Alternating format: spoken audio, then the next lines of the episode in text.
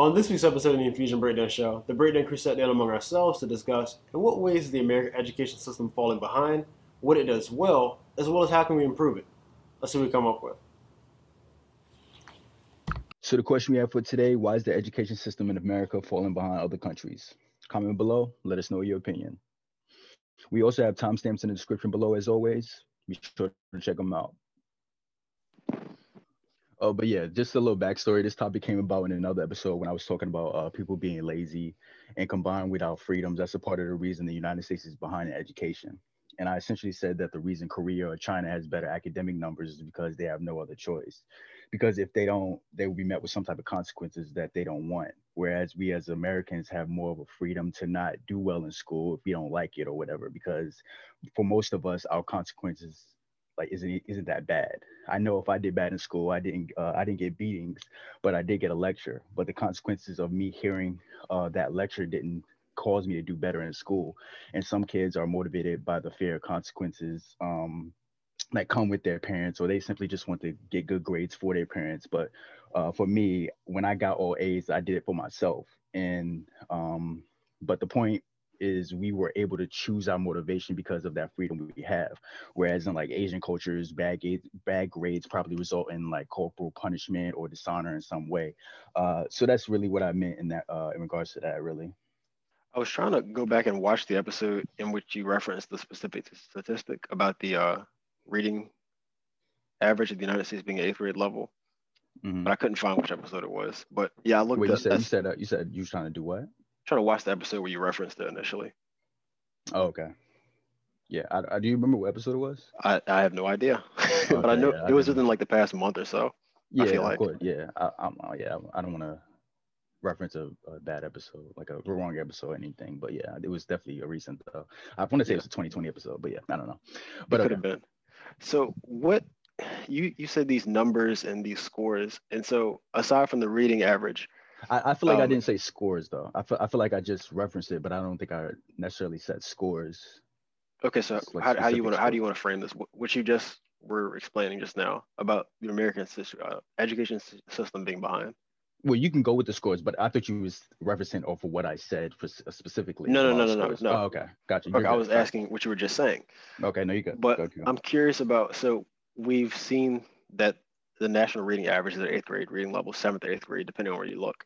Mm-hmm. And then I looked at another uh, metric. It was by the Organization of Economic and Cooperation and Development, the OECD, and they do a test. It's the Program for International Student Assessment, the PISA test and so there's 37 different countries that participate in this test. And the United States, we actually do better than I thought we did, except for in one key category. So we had a score, our mean uh, score on that test was seven out of 37. So, so we placed seventh out of 37 other countries. And then in science, we were number 10. And then in math, we were 28th, which that's pretty atrocious. And just a bit of background, the PISA test is a test that's administered to, to 15 year olds in these countries that participate just to measure up and see how the different education systems are performing and uh, see if there's anything that's particularly problematic. And I guess the, the biggest thing that was most alarming to me was the math scores. 28th out of 37 countries. So we are in like the, the lower half of the barrel. And so I thought that was particularly interesting. I think that the statistic I found, and this is all data from 2018, I'll post the, the webpage to where I got this all from. But it, the data about the mean reading level being seven out of 37, that's a direct contradiction to what I thought about the eighth grade reading average. But then I, that took into consideration, this is also compiling data of adults and people who are living in the, in the country. So not just people who are currently in school, like yes, the students may be able to pass these reading tests and have good grades, but it's a well-known fact that reading is a pastime of the minority too. So if you don't use those skills continuously and you're honing them, then of course they're gonna atrophy. So that, that's another way where I had identified that uh, we weren't doing so great, particularly in math. Right. It's mainly in math though. Yeah. Okay. My question to you is what's the what's the purpose of a public education? What do you mean exactly? Like what would you expect? What is a reasonable expectation that you have for the public school ex- education system? Me myself. Yeah. a reasonable ex- expectation for the public school education system. Correct. Teach them everything. Well, I don't really have that. I guess looking out, on outside looking in, I guess you could say uh, teaching them every all the skills that they actually need to in the real world. That expectation, but I, I feel like okay, yeah, yeah, that, that's my answer. Expecting that they are at the very least teach them the actual skills that they need in the real world. Why do you ask? I think that's important to define success or failure as a criteria.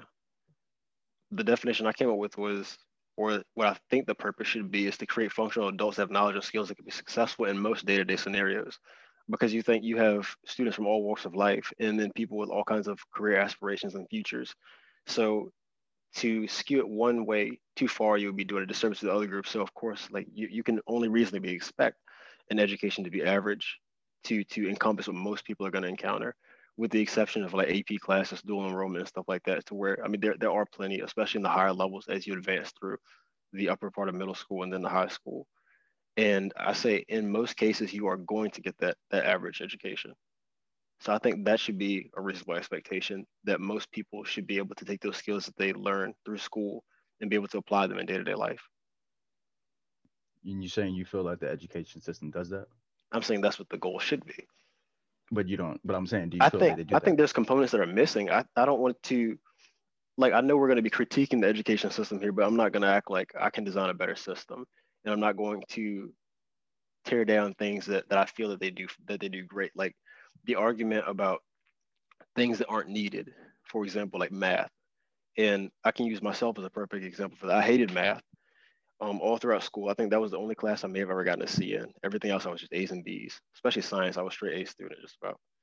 And um, the whole time throughout school, right up until May when I graduated high school, I thought I was gonna be a graphic design major. And so in that case, yeah, I may have never used math again. But then in May, I changed my mind to computer science. And as part of that, the curriculum requires you to take up to like Calc 3 in college. So I ended up taking more and more math. So that became more of a, it became a bigger part of my education than I perceived. So for me to say that, okay, I'm never going to use this, that's that's really arrogant of me to say that because at a certain age, when you're that young, you really don't know what you want to do with the rest of your life. But there were some things that I identified that I would like to have seen implemented in the school systems on a larger scale, such as like home economics. Like my school, we didn't have that. We did have stuff like shop class, keyboarding, accounting, finance, stuff like that. But I really think home economics would have been a huge benefit, like domestic skills for, for guys and girls. These are just things that I think every functional adult should be equipped with. And then, like I said, accounting and finance, we did have that, but I don't know about other school systems. I know the other ones did lack that. And then programming of some sort. We know how big like the tech industry is, and that's where, where jobs are constantly being created. But one thing that I really would like to see implemented in the school systems, and I don't think that anyone does this particularly well, we didn't really have this, or we, we didn't factually, even though I went through one of the best school systems in the area.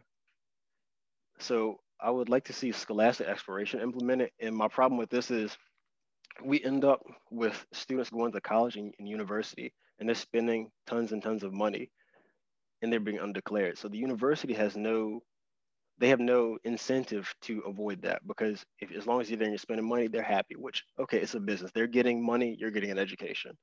I understand that. But I feel like we should provide an arena with uh, for free of penalty, at least as much as possible, for the students to explore their interest and other career paths prior to them stepping into a phase where they have to commit fully to shelling out money for things like that. So it could look like maybe just like one period a day, exploring a major, exploring a career option, and getting more familiar with that. And then if you don't like it, you can change, but it's just for information purposes. And so with that, they're more informed when it comes time to make those decisions where they can commit and they have real consequence. And I think as a direct result, that the phenomenon of undeclared majors will drop down significantly. Like when I was working with housing at ODU, so we did a lot of retention programs and stuff. We looked at the data for these things. And a lot of the kids who drop, they're undeclared. So I think that in itself is a problem. The fact that like not everyone is going to go to college, but the ones who are going to college, I think that that is something that could additionally be used to to prepare them for that. And then even the ones who don't, they can still look into like trades and other and occupations because regardless of whether or not you go to school afterwards, you're gonna have to have uh, a future of some sort. You're gonna have to do something occupation wise. So I would like to see that. I think that's probably the the biggest thing. It's like the preparation for the real world and give you something to where like the consequences aren't aren't present.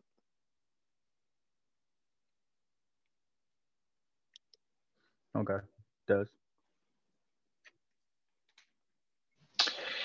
Um, let's see, where can I begin?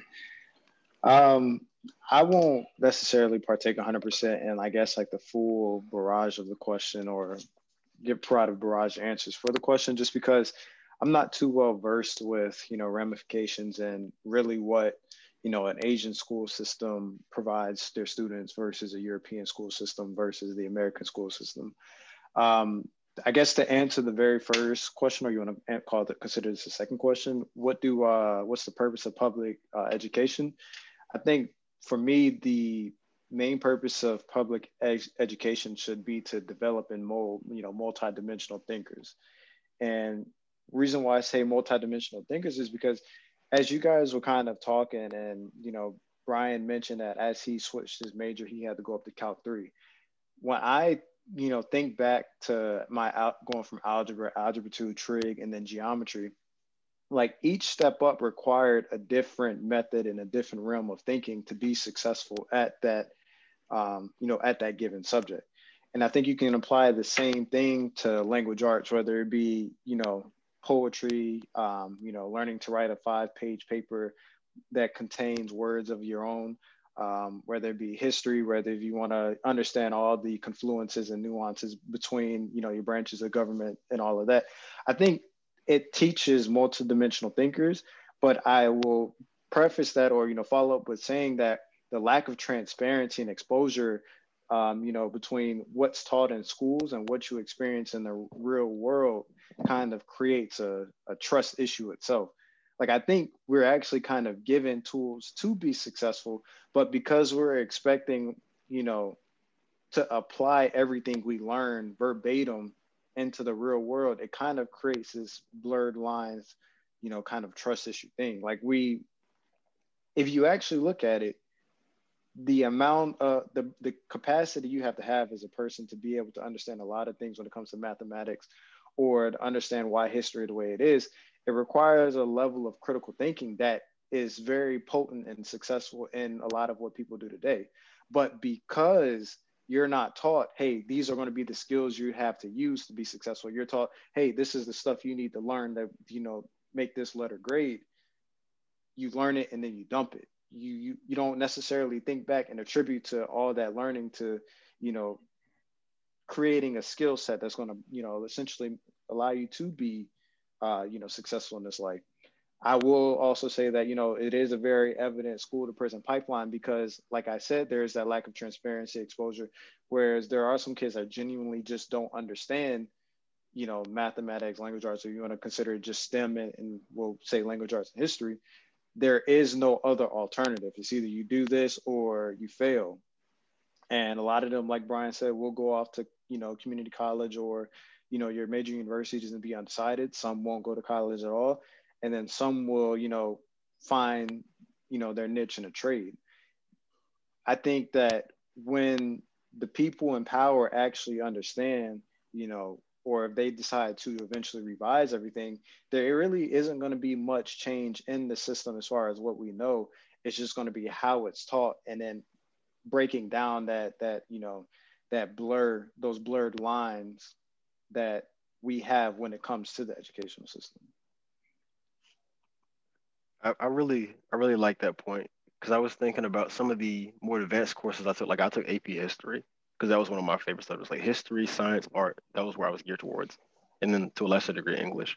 But like with the AP History, one of the things that was different from regular history was the fact that you weren't just recounting dates and specific events and individuals who did things. Like on the AP exam, we were prompted to grab two events from history that we were prompted about and then draw parallels between the two and then do further analysis that was that wasn't required in the traditional class. So I think you you hit it right on the head when you said that the material that we're being taught wouldn't really change, but it will be the context, and then as well as the well, just just really the context and the way that we do it, because like history itself is is um like it's a constant. It's not like of course it changes all the time, but there's a certain thing that you have to tell what what happened. And even like with that, you have to like I think it makes most sense for us to focus on like US history because we're in the US, like obviously. But I do think that even with that, more transparency should be given about the exact accounts. Like don't dress it up, be very factual, not like uh like major news networks or anything like that. And then also expose them to alternate perspectives to like the history of other countries, other nations, because we do have like the ancient world history, then we get straight to US or modern world history. But there's other countries that we don't take into account. And I understand like there isn't but so much you can pack into a curriculum, but I do think that those offerings should be allowed for students who choose to do that. Because someone like myself would definitely take advantage of that. And oh, I I like how you kind of you know provided like a firsthand account. Um, one thing I'll also say is that I know a lot of things that, or a lot of things said after I graduated high school was like, oh, I wish we would have been taught about taxes and things like that, like stocks mm-hmm. and like I actually learned that stuff, but I had to venture out. Like I had to take a business management course because for whatever reason, I'm not gonna, you know, disband or anything because I, I played alto saxophone, you know, from seventh grade to 10th grade. Other least important extracurriculars are pushed on you rather than what you actually need to know. Like in my business management class, like we didn't learn taxes. I think uh, I forgot what class it was for within Chesapeake's public school systems that um, that they taught taxes in. But for business management, they taught us the essentials of running a business, and then they uh, also taught us the essentials of the stock market. Like I actually went to um, I actually joined the FBLA, which is Future Business Leaders of America in, my, in 11th grade. And we actually went to like a stock market challenge at the TED and our team placed third. Didn't know anything about stocks at the time, but through that class, I learned stuff about it. And here I am, you know, almost 10 years later, man, I feel old saying that, but almost 10 years later. and like, that's what I have a lot of genuine interest in. Like, don't get me wrong, like the transparency and all that, it was never there. It was like, you know, being successful in the stock market, they don't teach you about the capital. It's more or less just, you know, hey, here's ten thousand dollars. How are you how are you gonna, you know, spread it out instead of how are you gonna make that ten thousand dollars? Also, how are you gonna apply that ten thousand dollars? It's always here, here's the ten thousand dollars, buy the stocks you need to, and then we'll see how, you know, how they progress over a simulation.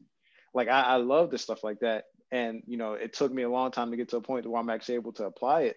But the tools were there and the knowledge were there. It was also, you know, like I was really cool with the teacher. Like I think having these teachers that are really personable also are going to push a lot of you know students in the right direction to be successful. But I had I was in the right place at the right time, and I was able to pick up on the skill at a young age that I'm able to kind of think on think on and think about, you know, in my mid to late twenties, you know, be able to apply it.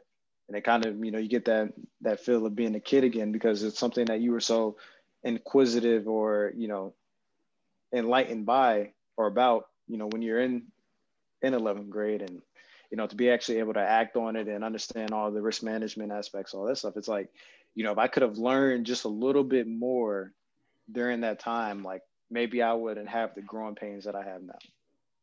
Because everything's there for you everything's there for them to teach you like I, personal experiences are really the biggest you know learning factors when it comes to education. Like if some if you're able to formulate a course that is able to you know kind of arise some emotion out of your children like they're going to remember that versus you coming into the classroom uh, i think the bell at in Grassfield went off at 8.50 class started at 9 or something like that. And then all right nine times nine. Like obviously that's very elementary. It's not what you learn in algebra 2 or nothing but like there's there's just no emotion tied into it. And being since you're just like almost brain dead at nine o'clock in the morning trying to learn algebra two, like then nothing is going you're gonna think like, well, what am I even learning this for?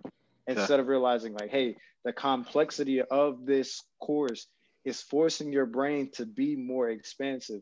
And that expansiveness that you are learning through the course is going to be critical when it comes to real world situations, not necessarily the application of you know, MX plus whatever, but more or less the, the amount of the uh, the amount of like frustration and hard work that went into you know learning that stuff, I think it could set the framework to be successful, you know, other other life ventures.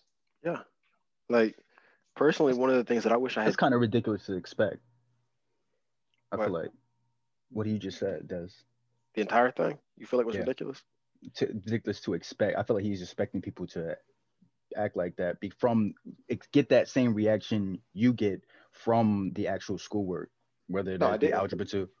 No, okay. no, there is no expectation because remember what I said. I was going to like I said all that stuff. Like it sounded really nice, dandy, and all that. But then I said there's a lack of transparency on how to apply this stuff you're learning. Like we re- we learn this stuff and we think that we are going to use the Pythagorean theorem to be successful at some point in life, instead of understanding like, hey, the complexity of this work that you're doing is going to work wonders for you in the real world. Like you're solving something that is ultra complex. What do people normally do in life now when they come in contact with something that's ultra complex? They run they from quit, it. Or they run from it. That's the lesson that I'm playing. I'm not necessarily saying like, you know, there's a direct correlation. Like, no, there's no direct correlation because there's so much. But do you really need to teach algebra to teach them that though? You really got to teach them algebra. Depends on their occupation. Like somebody like myself, like I could have easily turned away from it if I was taking the graphic design path, or as I as arrogant as I was, and I thought that was what I was going to do. But it really enforced the ideas. Like I don't in my day to day job as a software developer, I'm not solving derivatives or anything like that. But what Desmond was saying, like the critical thinking and the problem solving skills, they're absolutely applicable. I mean, what else are you going to teach them though? Like, let's be honest. We've learned the most complex history. We've learned the most complex science. Like, we're learning the complexities of everything that is to be. You want to replace algebra two with philosophy? That's not a bad idea. We, it's not we, a bad I think, idea. I, I, think it is. I think it is something we could. That's that could be a whole different conversation on what to replace the actual education system with. Uh, but I definitely do feel okay. When when when do we t- when do we when do we learn algebra? What uh, grade? You learn algebra eighth, seventh, eighth grade. Yeah, seventh yeah, grade. It, but seventh, then you relearn it in ninth or tenth, depending on your. Because then you, you take, take it again as a prerequisite in college, then right? Mm, no, not if it's or you take some type or you take some type of math as a prerequisite in colleges. I took uh, on your scores. Yeah, it, it definitely does depend on your scores, but I took AFDA 10th grade, algebra 2, 11th I think it depends grade, on what you took in high school too, but yeah. Geometry, um, 12th grade, my senior year. Then I took trig and statistics and. Okay, when do you when do you feel that you usually find out what you want to do in life? What grade do you feel? Or do you, I guess you don't. like there is no yeah you never really know until like the experience. Like that's why I said you need these teachers to teach with the emotional aspect of being able to get some emotional response from you because like you can't think critically and think okay this is what i want to do with your life. Like it's going to be a constant flow of thinking critically. Like you need to have some range of emotion like something that that really just that keeps tugging at your heart almost. Like for me like there is no curriculum for being a mentor. There is no there's nothing for that. But that's what a lot of people that like that's what a lot of people wanted to do because of the emotions that come with helping people the satisfaction that comes with helping people. Like i mean i guess you could say like if you were a tutor in in high school like you were you kind of had the framework to become a mentor or something like that. But you know i don't think there is really no no age. Like i knew what i wanted to do around like 24 that's why like again that comes to the lack of transparency with what we're learning versus how it's applicable to the real world. Because i was a really big history buff. Like i i loved history. Like my i would enjoy going to college and taking these political science courses thinking i was going to be the best lawyer in the world but like the direct correlation isn't necessarily there. Like i loved history because i loved studying things of the past studying law is an active study. There isn't really much like of course you need to know precedents, you need to know the laws for what work, what they are, but it's an application of now. Like there the direct correlation really doesn't exist. Like again, oh, it's, it's cool, college though, to, right? Yeah. Okay, I feel that's different in college because you're close in college. Usually, if you're in college, you're going to be something. If you're going to college, usually at the most part, right? Not necessarily. You don't think so? Nah. Okay, maybe not think, always, but for the most yeah. part, you are. I think you have an idea. I think Okay. College is more or less just an uh, exploration of ideas. Like that's what it is. And I think a lot of people come into college not having ideas of who they are, what they want to be, and then they're exploited. And then it's like, oh, you know, the system this, the system that. Like at some point, as you know, crass as it may sound, like there is some blame on the person taking the loan out. Yeah. Like I can't sit here and you know blame the system that I have this you know thirty thousand degree, thirty thousand dollar degree, you know, major and minor political science and philosophy, and I'm not applying it to the field that you know I'm currently in. Like that's and part of that that's my fault because there are same people with that same degree and applying it in the way that they wanted to and what they you know acquired it for. Yeah, in that like, regard, I feel like the universities they do succeed. Like that system does work, but if you're not properly prepped for it, then you know you're setting yourself up. Like that's why I was such a big advocate for introducing people to these different career paths and fields prior to them uh, committing. Yeah, and it's it's the same thing when it comes to the actual like economic system in itself. Like at some point, you have to be the person to blame within the system itself because there are multiple opportunities for you to change your living, you know, the way the I, what's your quality of life. Like, yes, it's really hard. Yes, getting a four-year degree in college is really hard because a lot of us are doing it on, you know, twenty dollars a week or whatever. Like, it is really hard. And if you live on campus, okay, cool. You know, you might have a little bit more of spend, but people commuting, like, I had twenty dollars a week for gas, and I had about thirty or forty dollars a week for food that covered breakfast, lunch, and dinner. Like, it's it's complete. It's really unrealistic at some point, you know, I got to take the blame. Like, this is what I am putting myself through. Is the end goal really worth it? It's the same stuff that applies. Like this, our the system that we're currently in, like as adults, was the same system we were in as college students, and it was the same system that we were in as, you know, high school, middle school, and elementary school. It's like it's a, it's definitely a reward system for people that are willing to put in more work than than others. It just so happens that as an adult, there really isn't a curriculum. It's you're literally just freelancing. The curriculum applies to those who want to go into the nine to five world, but then it's the freelancers for the people that want to be your entrepreneurs and you know business owners or whatever it may be. What did you say about the learning taxes in school again? They teach it, but it's like a um, it's not a required course like it's the equivalent of business management. I think it's finance. I think I think the class is actually called finance. Like it's not. So they teach it as an extra, yeah, extracurricular activity. Okay. Yeah. Okay. Or uh, I'm sorry, we're saying extracurricular like it's uh after school. It's a elective. Yeah, elective. Exactly. Yeah, elective. Yeah. That's what I mean. Yeah. Exactly. Okay. And then with with classes like that offered, and a lot of people think, or they'll say, "I wish we were taught this." It's like how many people actually take advantage of things like that, like and actually immerse themselves in it. Kind of like you said with your, your experience with stock. Like myself, I took Spanish for four years. I really wish that I would have taken it more seriously. Like I passed it with a B every year, but you know, after school, I started to to really wish that I took it more seriously and want to get on the Duolingo app and start to practice it, you know, on and off over the past few years. But I feel like a lot of people they'll say that they wish things were taught, whether they wish they had were in there, but were you really in the in the frame of mind or would you have really paid attention and benefited from it? Like saying that, okay, well, um, I wish that they taught us how to to do our taxes. Okay, if it was required for everyone, I mean that would be great. I really do feel like that's something that's widely applicable enough to where you could make that argument. But I still feel like some people wouldn't take advantage of it. And then that goes back to what you were saying. There's some it's a blame, right? It, yeah, it's a blame game thing. Like you're able to blame the school system for not teaching you this thing that was an elective, but if they teach it to you and you still are not successful at it, then, who do you blame? Exactly. Maybe it's the way they teach you. Maybe it's the way they taught you. I mean, I mean, taxes are like really. Everybody doesn't learn the same. Everybody doesn't learn the same way though. You're right. Yeah, and when it comes to like science, history, all that other stuff, like people find ways to learn it, but taxes are black and white. Like you do this, you do that. You don't do this, you don't do that.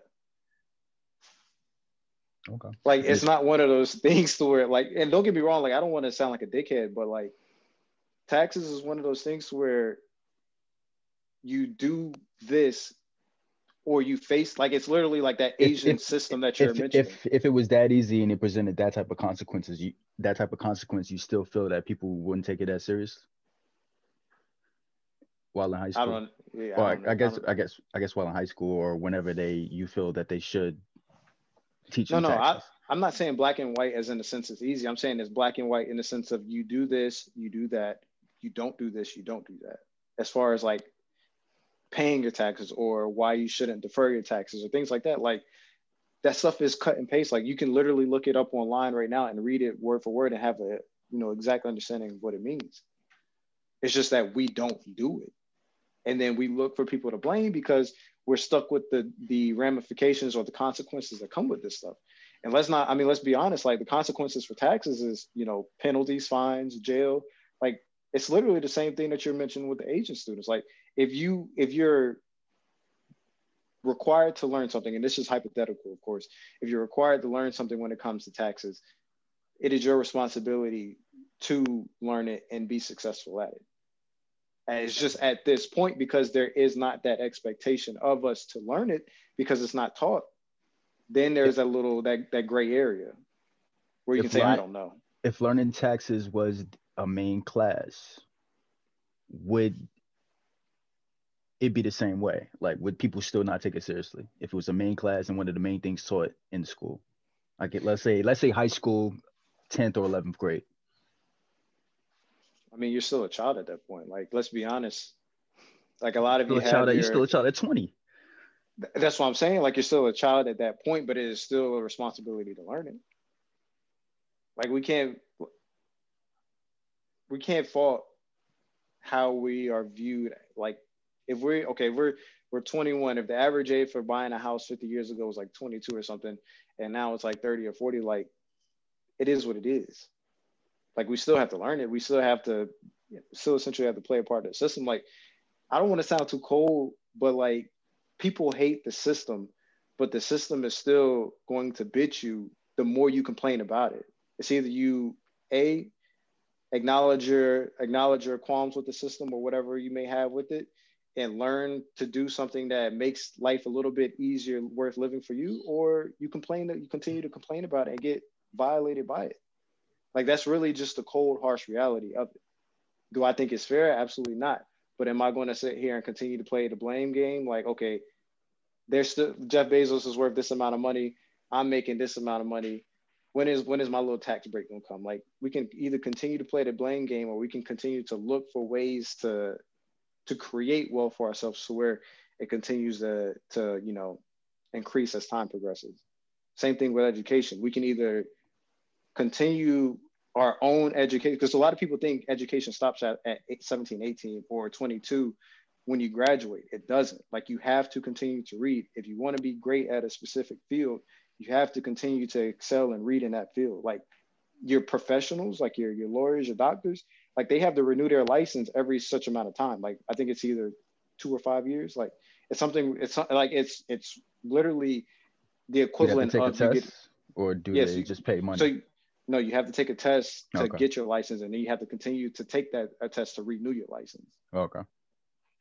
Like my uh, godbrother, he just had to sit through an eight-hour course to renew his license for Virginia mm. as a practice attorney. Like this is stuff that they have to do, and you have to pay for the course on top of that. Like don't get me wrong, like I understand there is a lot of emotions with people being left behind, but at the same time, like people, we have been like conditioned to be reactive instead of proactive. Like we react to things as they happen to us instead of, you know, taking the initiative to and I think that that's like really the main difference between if you want to say our educational system versus, you know, Europe or whatever. Like I think just that, like as you said, our freedoms and our liberties have allowed us to be reactive. Okay. Like, don't get me wrong, there is a lot wrong with the, you know, the education system and things how it's taught. But like as I laid it down, like I think a lot of what's wrong with it is just the transparency in itself. Like why are we having doctors and lawyers and you know astronauts and all that come to you know field day when we're in second or third grade but they're not coming 10th 11th 12th grade before we're getting ready to go off to college or before as we're applying for college? Like that's the type of experience that we need because that is something that could trigger one of those emotional responses. Like you get a taste of what, even if it's just from another person's perspective, you get a taste of that, then you can kind of, you know, all right, well, maybe I don't want to go this route. Or maybe you can say like, hey, well, maybe this a person, there was a little bit of bias with this, with this lawyer's view of the field. Like, I still want to go that route. Like, it's things like that. How how much do you feel the problem is um, schools aren't being funded enough? Because maybe teachers don't have that time or that well, or I guess that um, mental capacity to even give that student the whole transparency. You know what I mean? I mean, I'm not going to act like I can speak firsthand on that because I actually went to one of the best schools in the state of Virginia. Grassfield with all smart yeah. boards, first smart yeah, boards like, in Chesapeake. Mm-hmm. I like I, I, had, I had the privilege of going to a really good school, so I don't want to try and put up a front like I know what it's like to go to a, you know, under um, a underfunded school because I, I really don't. No okay. Problem. What do you think, Brian? You repeat the question again? Uh, how much do you feel it's um the schools aren't being funded enough, and that's causing the lack of transparency? I feel like I'm I'm in a similar boat to Desmond. Like I went to the one of the best schools in the area. I'm not gonna I don't know how they ranked in the state. I would say they were pretty good, but we definitely had like for example computer labs. Like there are some schools that don't have them, but I mean, even if you want to acknowledge the ones that don't have resources like that, I don't know if we can say that's like the overwhelming majority or how large of a number that is. I don't have the statistics on that, but I can say that for the ones that do have, I feel like the average school has enough to where they can where they can adequately teach children. It's just a matter of taking advantage of this of the uh, the educational system that's provided to you. Like, of course, there's going to be some schools that are better that have smart boards in every classroom, and they have the state of the art facility. They have um, they have Chick fil A for lunch. They have the best sports teams. They have the new training facility for the sports teams. They have everything like that. Like, of course, there are schools that are different like that, but I don't think that that, that is an accurate depiction of the schools that everyone goes to either. Like, there's a wide range. Okay, I'm just interested in uh, in how Desmond felt as far as the transparency part and come on top of the lack of funding. But okay, uh, did you you didn't necessarily answer the actual question though, right? Does as far as because you said you don't have enough that much yeah, yeah, knowledge yeah. as far as like okay, but what, don't what, get me. I was gonna say, don't get me wrong. At the same time, because like even though I went to one of the best schools in Virginia, there wasn't a lot of transparency. Like there's a reason why like I'm just now being able to you know break down what it is i learned back in 11th grade and understand why like i was in the same boat as probably you know 90% as, as all other you know young adults and, and teenagers like I, I didn't understand the purpose of me learning this stuff and i don't think you know our parents or the generations before before us had the enlightenment that we have or the ability to think the way that we have like there's there's the reason why people say like the millennials are one of the smartest generations to ever exist is because we're able to you know look at this stuff from a different perspective than what our parents or what our you know siblings after us may look at this stuff. And i think that you know progressively i'm able to look at this stuff and say well damn we learned critical thinking in in 11th grade or back in 2011 or 12 when i was learning algebra. Then we kind of did learn a little bit of um you know deductive reasoning or things like that you know language arts when we're reading these paragraphs and then trying to match everything together. Like it is stuff that we learned, but there was so much fluff in it and there wasn't enough like real world application for us to get that transparency that i'm now referring to.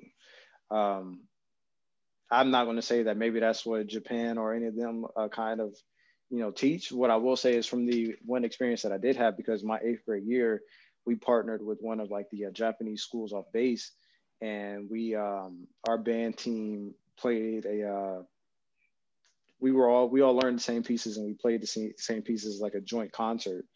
But I will tell you that like the Japanese first chair for alto sax was way better than our first chair alto sax and that's not that that might just be like you know a gift of you know the music for that individual or it could just be that like the requirements and expectations for you to be first chair was so much higher within their structure than it was in ours. Like that's that's maybe like the one thing that I can say in regards to, you know, coming into contact with an Asian school because I mean, you hear you kind of hear like, you know, they go to school all day, like they go to school like it's a nine to five, but you don't ever see it. Because they really do like I think they go to school at like 7 a.m. and then they get out at five. Like it is something that they they spend a lot of and and to you know I guess to provide a little bit more knowledge, like they have to take the train to to school. Like they don't have a, a bus system. Like they hop on the same train that you and I would hop on to go, you know, to Tokyo or go to work or whatever. They're on the same train going to school. So, you know, I guess they they get a little bit more independence. And I guess that independence, you know, kind of sets the grassroots for a free mind or whatever. But, you know, that's as much as I could think. Like, I, like I guess you could say when you're going to school, when you're taking the same transportation as as you know people you know twice three times four times your age like you're more than you're more likely to come into contact with certain experiences that a lot of us don't come into contact until we're in our 18 19 or until we're coming into contact with these same people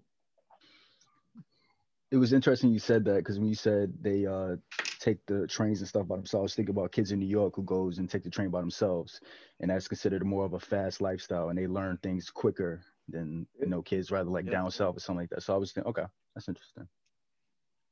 Okay. You gonna say something, Brian? Yeah, I just really want to say that I really like the uh what Desmond was saying about the alto sax. I think that could have been a direct consequence of the lack of those freedoms. So he could have been, I don't know if he was if he had to be in the band or whether once you were there, like you were stuck, you couldn't transfer out of it. And so or just like would you say like the, the training regimen. It's like you can be theoretically be in a band inside of the American school system and just do it recreationally and get mediocre results. But I do have, well, I kind of have a an idea of why I think the, the education system may be falling behind with uh, in line with what we're saying. And much like you guys, I don't have any experience in any of these other systems, but I can speak about general things that I've observed. And I do think the difference in between, say, us and then the let's use Japan as an example. I know that they're probably not the best one because there's we're so dissimilar, even though we are similar in a lot of ways. But I do think our value system is different. Like they value the education a lot more than we do as we go throughout the public school system, and they take it a lot more seriously. And like it could be in large part to what you said, like the the freedoms and the laziness is what permits us to be this way. But with them not having that, that contributes to their culture. They definitely take it a lot more seriously than we do. Yeah, I think that's what I references in the other episode too about you know they they take it more seriously. It's more yeah. more of a value to them. Yeah, we take it so like we see it's more alluring for someone to want to be a social media influencer or a rapper or something like that, as opposed to being a doctor or something else of of that caliber that requires intensive study and, and commitment. And I think that that's that's also responsible for it. Like, is, is social media present in these other countries? Sure. But I really think it's a real prominence, and we tend to value things a lot differently. Like our Americans are much different people than other countries. Like if you even think about the the way like some of our grad programs are, I don't know what the grad programs are like in your specific fields of study, but like the graduate students in ODU's computer science uh, department, they were all foreigners. So you have students who study hard, they come from overseas, they get scholarships, or some of them they save up money their parents put them through there anyhow. They end up in the United States and they study their asses off. I'm talking like consistently, they, they put their heads down for like five years and then they may stay around, they may start their own practice, they may become a professor, they might go back. But those are the ones that are consistently putting in the work and end up at the top caliber. But we have a severe lack of those when it comes to like our own people like that come that come from our own school system. So it's like, do you, do you feel that's gonna come back and haunt us in the future? Yeah, because I mean we're starting to see some some of that now to where people get their degrees and leave out. And like, is there anything wrong with that? No, I mean they're they're totally they're totally permitted to do it. But I think it was um I was listening to a, a debate earlier, and this is one professor. It's this famous guy. Uh, I want to look his name up real quick. Have you heard of uh, Michio Kaku, the physicist? Mm-hmm. I know you've seen his face before. He's on a lot of like the uh, the big debates, and then also like anything involving like time and physics. He's always on the TV specials. But he was saying essentially the the the study visa program is what's pretty much propping us up. And, and when you come to like, if you were to remove that, we would lose a lot of the graduate students, a lot of people who are coming over here and contributing towards these companies and joining. Because like I said, like the ODU computer science department, most of our most of the students in there were, I can't say they were Indian, but I can say that they did come from that part of the world. They were they came from Asia. Like there weren't many, there weren't there was nowhere near as many of us American born students that were going to uh to those graduate programs. Des, if if you agree with Brian, do you feel it's gonna hunt us? Come back to hunt us? I, I agree 100% with Brian, just because um, at ADP, all of our software developers on our fifth floor are are Indian. There's maybe like two or three American, but a lot of them are Indian. Um, but do I feel like it's going to haunt us? No, because I don't think we've had a chance to see what this next generation is going to um, bring forth yet. Like a lot of kids in this next generation aren't really tech savvy. They just haven't had the chance, I guess, to you know put forth their skills. But like I think a lot of kids that are in the 12 to 16 year old range, like I think they will be the tell all if if you know a lot of um I guess you say they'll be the tell off if we're going to be able to even the playing field when it comes to tech. You don't feel that the advancement of technology is just going to make us even more lazier as generations uh, come? Mm. I'm not saying advancement. I'm more or less just saying exposure. Like they're being they've oh, yeah, been exposed exposure. to tech their entire life, whereas like you and I, our generation, like we didn't really get that exposure to tech until like almost out, outside of middle school. Yeah, like I took my first keyboard class and I think we were taking keyboard classes in like fourth grade, but like I know I took my first coding class in eighth grade. And I'm pretty sure like the possibility for this generation is maybe like sixth grade or maybe even fifth grade. Like I know when I was um, you know, doing a lot of after school care right after I graduated high school, like a lot of those kids, the math that they were learning, there was they were teaching it in a more complex way than what how they taught us. Okay. The reason that I say it may come back to bite us. I'm sorry. Go ahead. No, no, I'm you good. The reason that I was saying that it may come back to bite us because what if those students who are coming and taking these graduate programs, getting their doctor's degrees, what if they decide to hey, go back to their home countries, potentially? It's like okay, well, we lose a significant contributor to our workforce that is leading to the advancement of our society. Why would they do that though?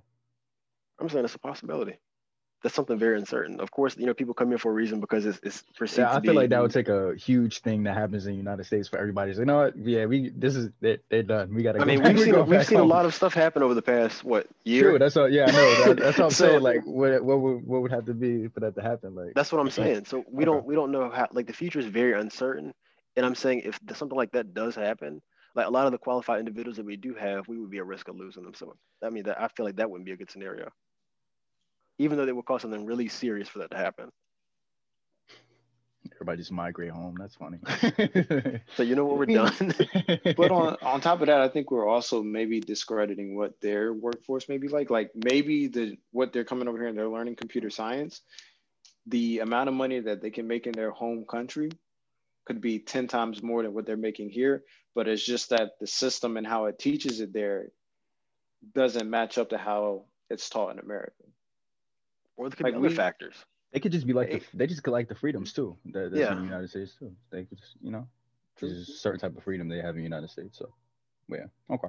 Also, if they if they were to migrate back home, like if they were to get the degree and be like, all right, I'm out, then like maybe that would play into their reasoning. Like they could go back to you know the yeah. country and get a guaranteed six figure job, whereas here they might have to to bounce around or you know whatever it may be.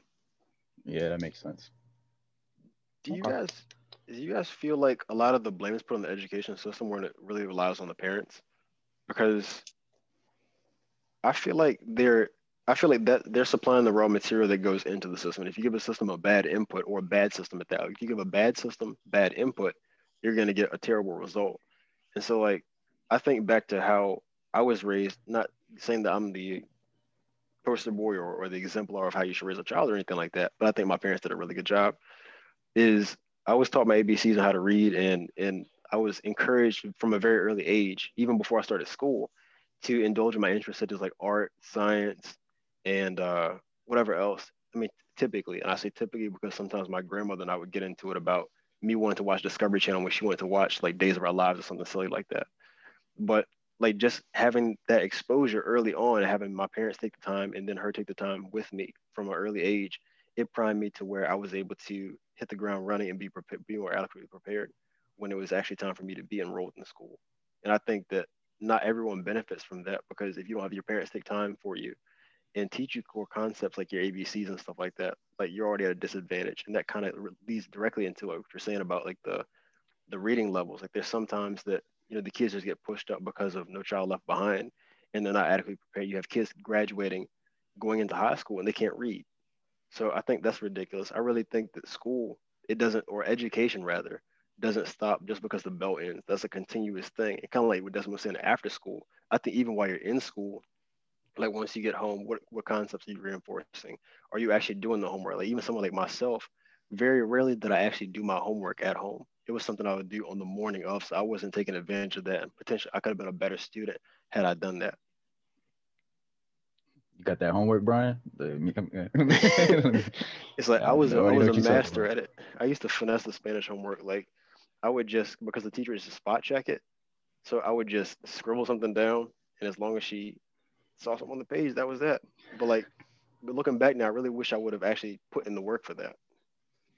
Yeah, I, yeah, I think the um the parent is always a key factor, really. But at the same time, can you really blame the parents if they're working X amount of hours in a day and then have to come home and then teach the child too that they feel that the school system should have already taught in that case? Yeah.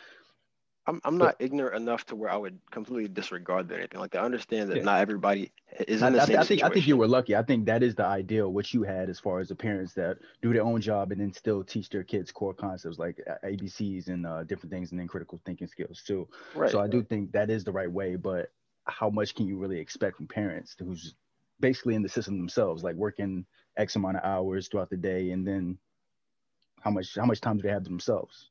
You know, I get I mean? that. I get that totally. Um, at the at the risk of saying crass, I'll also say that no one makes anyone be a parent for the most part. I, you could you on some fringe examples, you could say, okay, what about rape victims? Okay, whatever. I'm not. I, I think that's outside of the norm, and we can safely segregate that from what we're talking about. But being a parent is a choice. That's a huge responsibility. I think a lot of people overlook that. Like you're responsible for raising a functional human being, giving the child the best quality of life. And so for you to do it when you're not in a position to do that, well, you're already being negligent. That is true, but a lot of people don't even know when is the right time to even have a kid. Yeah, and a lot right of people time. like like you could potentially like you, you could have a stable partner, and then you could you guys could separate. I, I I get that. Like stuff does happen, but I'm saying permitted that you are having a child, I would think that you would want to give them the best quality of life and make sure that they're adequately prepared and or have the ability to be successful. Okay, so if you work in 12 hours a day, it's probably not the best to have a kid. Is that what you're saying, basically? Depends on what you're doing during that 12 hours. Yeah. Cause I was a product of parents working 12 hour shifts. So my parents worked 12 hour shifts with the Navy. So, so it's all about I, their I, time yeah, management yeah. skills. Okay. And then what kind of resources they have available to them? Sure. Like I, I'll say to even though I, you know, I said there's no, you know, right time to have a kid. I think the time comes when you are financially and emotionally stable. And I think I'll reverse that and I'll say when you're emotionally and financially stable because being emotionally stable allows you to see things with a clear vision of what, what it is you want to do. And a lot of times when you have children at a very young age, you're thrusted into the system, you know, really early of having to work to make ends meet. And it's, you know, damned if you do, damned if you don't almost and you know so you look for if you don't have the ability to blame yourself for the situation that you're currently in you look for you know the system to save you or you look for the government to save you or whatever it may be like there is no right age to have a kid like i'm fortunate enough to where you know both my parents were stable and they were they they made a good living for themselves and they taught me how to be you know a great parent just from watching things that they did but at the same time like that's my unique situation. Yeah. Okay. Anything else you want to add, Brian? There's actually one. Um, I'm going to ask this, and you can tell me whether or not this should be another episode altogether. Um, so, what are your thoughts on free college education? I, I don't I wouldn't mind it. I mean, you wouldn't, you wouldn't mind it? No, because it ain't. I wouldn't mind it under premise that the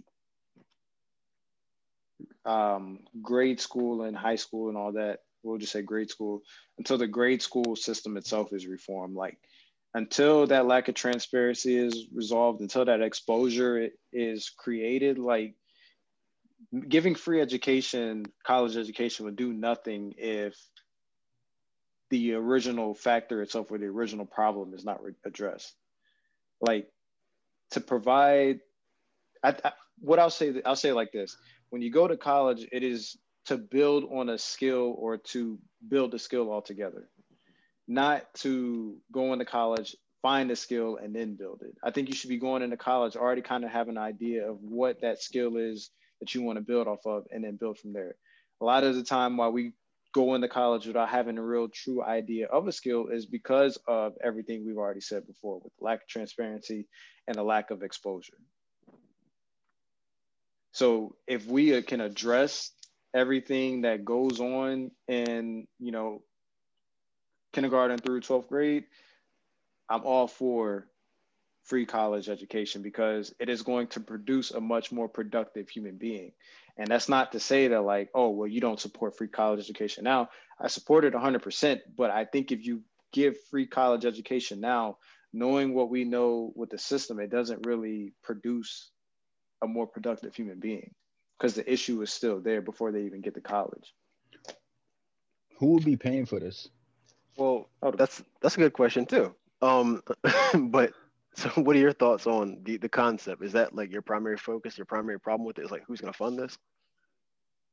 That's a huge problem. Kinda, yeah, kinda, yeah. It kind of is one of my main things. Yeah, like who who will fund it, and what and I would I agree with Des too. What Des saying, like the main problem as far as like the transparency of what they're actually teaching too. I definitely agree with that part. But yeah, who is going to fund this? Like, you know, like it's um, like taxpayer taxpayers' money. It's Like, how's that? How's that yeah, working? I think I think I think in the UK all that stuff is state funded. And essentially anything that's state funded comes from taxpayers' money. So so when we yes. So wouldn't the people technically still be paying for college even if you no, pay for someone else's college? Just yeah, yeah, it's, it's like it's like yeah, Social yeah, Security. It's like Social Security out of your check every every two weeks, right? Like that, right? Yeah, yeah but uh, imagine. you're not paying. Well, it depends on how much you make. I guess you could say something like that. Okay. So we're technically still paying for it. I mean, it's not free. People, people, don't see it that way. You, you, you bring a hell of a point, and that's kind of like it's technically not free why... if you're still paying for it through your through another another means of doing business or paying money. You know what I mean? If you're paying through taxes, you're still paying yeah. for it. It's not technically yeah okay, but keep on. free, right? Yeah, it's not free. Nothing is free yeah, that's one of the reasons that I'm against the concept, and I think I may have a different perspective on that. I mean, that's that's certainly like a secondary one, but I also think about the devaluation of the college education. I I don't say it in the sense of because everyone gets it, and I don't want other people to have it and, and advance themselves. I'm not saying devaluing in that sense, but just think back to like your introductory college courses or back in high school when you had people who weren't taking their studies as seriously and were causing disruptions in the class. Well, if you were, if it was completely free, then that removes the barrier for entry. So you're going to have an influx of those individuals in the classes. So just think about you're trying to take something seriously and develop an occupation, something you're going to do for the rest of your life and actually absorb the material to your benefit. And then you have people in there that are causing constant disruptions and stuff like that. So I feel like that waters it down. And I feel like I do feel like college education is more expensive than it needs to be, but I don't believe in an absolute removal of the barrier for entry because I feel like without that, that's exactly what happens. Like I've, I've spoken with people who uh, took classes at like the community college level. I mean, I, I've taken an odd one here or there and like during the summer, but it was pretty like high level ones. But I've spoken with other friends who have just went to the college, uh, community college with their associate degrees, and they were just like, no one there was serious, and they would come to class and be dismissive and stuff like that, and like that that really that really dampens the learning environment. I really feel like it does, and I think I don't know if you guys have experienced that at all. Yeah, you experience it everywhere. Yeah, and so I, I think like, if we were to get rid of it, I think that's exactly what happened. I don't necessarily agree with you because getting rid of college debt does not get rid of the prerequisites to enter college. Like you still have to have SAT scores, you still have to have the required GPA to get in. like don't get me wrong, like I agree, I understand where you're coming from because I experienced it at ODU, even in my 400 you know level courses of people coming into class and you know emailing you know five or six of us the day that an assignment was due asking for the answers like i get all that but that just comes with the territory and to say that you might see an influx of it i can't necessarily agree because not everyone has the 3.0 or the 3.5 or whatever to get into college and i think if we're kind of readdressing kindergarten through 12th grade then you're satiate, or I'm not gonna say you're satiating, you're satisfying some of those interests of those students that were formerly your disruptive individuals. Yeah. Now, I'm actually glad you brought that up. I hadn't considered that. I was looking, I, I completely missed that point, but I what I was looking at more towards was like from a behavioral aspect, not not just the emailing, but I'm saying people coming to class and being disruptive in the sense of talking while the professor's talking. Like there was plenty of there was always plenty of that. But they didn't last though, right? Yeah, nah. College professors don't play, man. I I didn't. I ain't never been kicked out of a college class, but I've had a lot of college professors lock the door at eight o'clock on the dot or or nine o'clock on the dot. I've had a lot of college professors say, "Hey, if you're gonna be on your phone, go out into the hallway." And I've had to go into the hallway to make a call. Like, I've had I've had that stuff happen. Like, you know, college professors are like they they they they don't play. I take it seriously, like, but yeah. I mean, it still happens. I mean, I've been in, I can't tell you how many lecture halls I've been in where there was somebody behind me trying to talk and they went shut the fuck up when the professor was trying to teach an important concept or something like that. Like, I've had friends that were in the class with me that wouldn't shut up. Your friends in the class. Yeah. but I, I do okay. think that was a valid point about the prerequisites, like the SAT scores, the grades to get into the recommendations and then like to advance to the upper levels of the class. I, I, would imagine like it would still decrease the higher you got, but I think in the initial like the entry level classes, your your hundred level, two hundred level perhaps, you have more of those more of those problems. I'm not gonna lie to you, man. I would actually think that with free college education, the requisites to get in would actually be a lot harder. They would, probably. Yeah. Yeah. Because, like you said, it, still, it costs to educate these people. Like the professors have to be paid. Yeah the university has to be sustained, like lights, the the facilities upkeep. Exactly. Yeah. Okay. Yeah. All right. You have anything else you guys want to add? Though? No. All right. Got a album of the week. Does. Yeah, yeah. I was listening to um on my workout today. It was really short, but I was cycling through like I always do. And the one album that stuck was uh Blueprint Three. Classic. Cool. All right. All right. Be sure to check it out. If you guys like the discussion, don't forget to hit the like button. We're going to see you guys next week. Peace.